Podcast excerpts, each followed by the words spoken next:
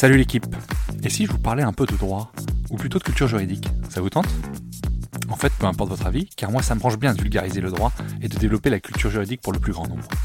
À la croisée des chemins entre références historiques, applications pratiques et notions théoriques, je vous propose de m'accompagner afin d'essayer de simplifier la compréhension de nos notions juridiques avec, si possible, un ton léger et un peu d'humour. Je suis Thomas Lubert et je vous souhaite la bienvenue dans Juris Vulgaire, le podcast de vulgarisation juridique.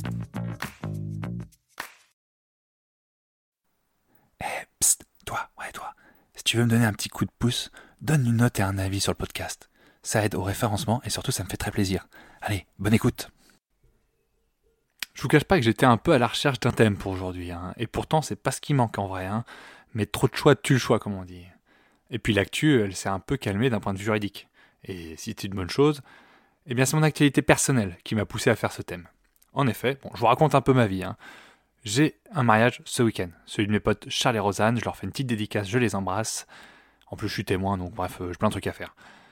Et le mariage, eh il faut savoir que c'est pas juste une grosse teuf jusqu'à pas d'heure. C'est aussi un engagement juridique avec ses conditions et ses obligations. C'est ce qu'on va voir aujourd'hui. Let's go Alors le mariage, c'est quoi?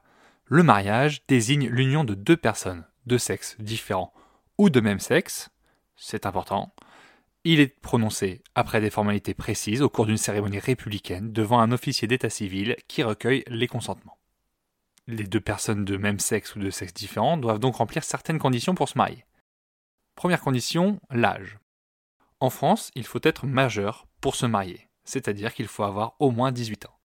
Cependant, dans de très rares cas, un mineur peut être autorisé à se marier. Pour cela, le mineur doit obtenir les autorisations suivantes. Il doit obtenir une dispense d'âge accordée par le procureur de la République pour des motifs graves, des motifs que il devra nécessairement justifier, et il lui faudra également l'accord d'au moins l'un de ses parents. Une autre condition pour pouvoir se marier est l'absence de lien de parenté. Le mariage est interdit quand un lien très proche existe. Petit disclaimer, attention, on rentre dans des considérations assez étranges, hein, je le cache pas, mais le droit l'indique, alors je vais quand même les citer. On ne peut pas se marier entre ascendants et descendants. On ne peut pas se marier entre frères et sœurs, ou deux frères ou deux sœurs. De même, on ne peut pas se marier avec un demi-frère ou sa demi-sœur. Enfin, on ne peut pas se marier entre oncle et tante et neveu et nièce. A contrario, comme je ne l'ai pas cité et que cette relation n'est pas listée dans les interdictions, il est autorisé de se marier entre cousins germains. Euh, voilà, c'est dit, j'aurais pu le dire. Enfin, dernière condition, et pas des moindres également, c'est la notion de consentement. Chaque époux doit donner son consentement libre et éclairé. C'est un consentement qui est donné librement, comme son nom l'indique, j'enfonce un peu une porte ouverte, ce qui exclut toute violence et toute contrainte. Et éclairé, ce qui signifie en connaissance de cause. Vous savez à quoi vous vous engagez en vous mariant. En tout cas, je l'espère. À défaut de consentement libre et éclairé, le mariage peut être annulé à la demande d'une des personnes suivantes, l'un des deux mariés ou le procureur de la République. La demande d'annulation doit intervenir dans un délai maximum de 5 ans. Mais où est donc célébré le mariage?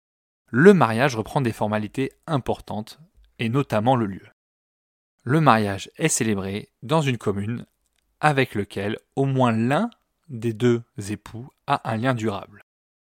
Ce lien peut être avec l'une des communes suivantes, celle du domicile ou de la résidence d'un des deux époux, celle du domicile ou de la résidence d'un des parents d'un des deux époux. L'État s'assure de ce lien via son officier d'état civil qui s'assure qu'au moins l'une des personnes concernées a des liens durables avec cette commune. Avant d'effectuer la célébration du mariage, il est nécessaire d'effectuer la publication des bans. La publication des bans, c'est l'annonce du mariage qui est affichée par l'officier d'état civil sur la porte de la mairie. Les bans contiennent les informations suivantes le prénom, le nom, la profession et le domicile de chacun des deux époux, le lieu où le mariage doit être célébré. Ils sont affichés pendant dix jours. Pourquoi ces dix jours? En principe, toute personne qui peut et qui est en droit de s'opposer au mariage est légitime à le faire pendant ces dix jours. Bref, ça arrive rarement, mais c'est une condition de forme de la validité du mariage. Alors une fois passée la cérémonie expéditive euh, où vous avez le droit à la lecture des articles du Code civil, hein, moi ça me plaît en tant que juriste, euh, je trouve ça plutôt beau, hein, mais je peux comprendre que c'est assez expéditif et assez rébarbatif, les jeunes mariés prennent des obligations l'un envers l'autre. Être marié engendre nécessairement des obligations réciproques pour les époux. C'est l'article 212 du Code civil qui dicte les époux se doivent mutuellement respect, fidélité, secours et assistance. Je ne détaille pas trop ces obligations tant elles sont relativement claires et compréhensibles. En plus de ces quatre obligations, les époux sont tenus de faire vie commune. Attention, vie commune, ça n'impose pas nécessairement aux époux de cohabiter. Ils peuvent avoir des domiciles distincts, mais avoir des projets de vie communs, comme par exemple avoir des intérêts communs, planifier d'avoir des enfants, ou avoir des enfants même, entretenir une relation affective, etc. Bref, il faut avoir une vie commune. Les époux dirigent également ensemble la famille, exercent l'autorité parentale à l'égard des enfants et assurent leurs soins et leur subsistance. C'est d'ailleurs un des articles qui est lu pendant la cérémonie de mariage. Ils choisissent enfin leur résidence familiale, ils doivent contribuer chacun aux tâches et aux dépenses de la famille, on appelle les charges du mariage, on peut imaginer le logement, les vêtements des enfants, la nourriture, en proportion, très important, en proportion de leurs capacités respectives.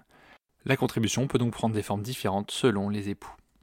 Alors pour ne pas plomber le moral de tout le monde, je ne vais pas parler de la dissolution du mariage qui s'appelle le divorce, on en fera un épisode plus tard. Restons sur une note joyeuse, je vais faire la fête samedi, on va célébrer l'amour, car c'est quand même ça, un mariage, c'est bien là le principal. Allez, à plus tout le monde, ciao la team J'espère que l'épisode vous aura plu et que vous aurez appris des choses.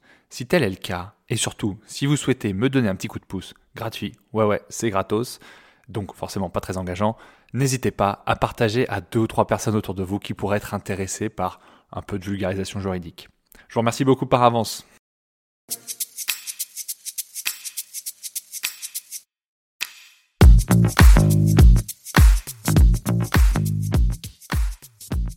Vous voilà arrivé au bout de l'épisode et vous êtes plus proche de devenir juriste qu'hier.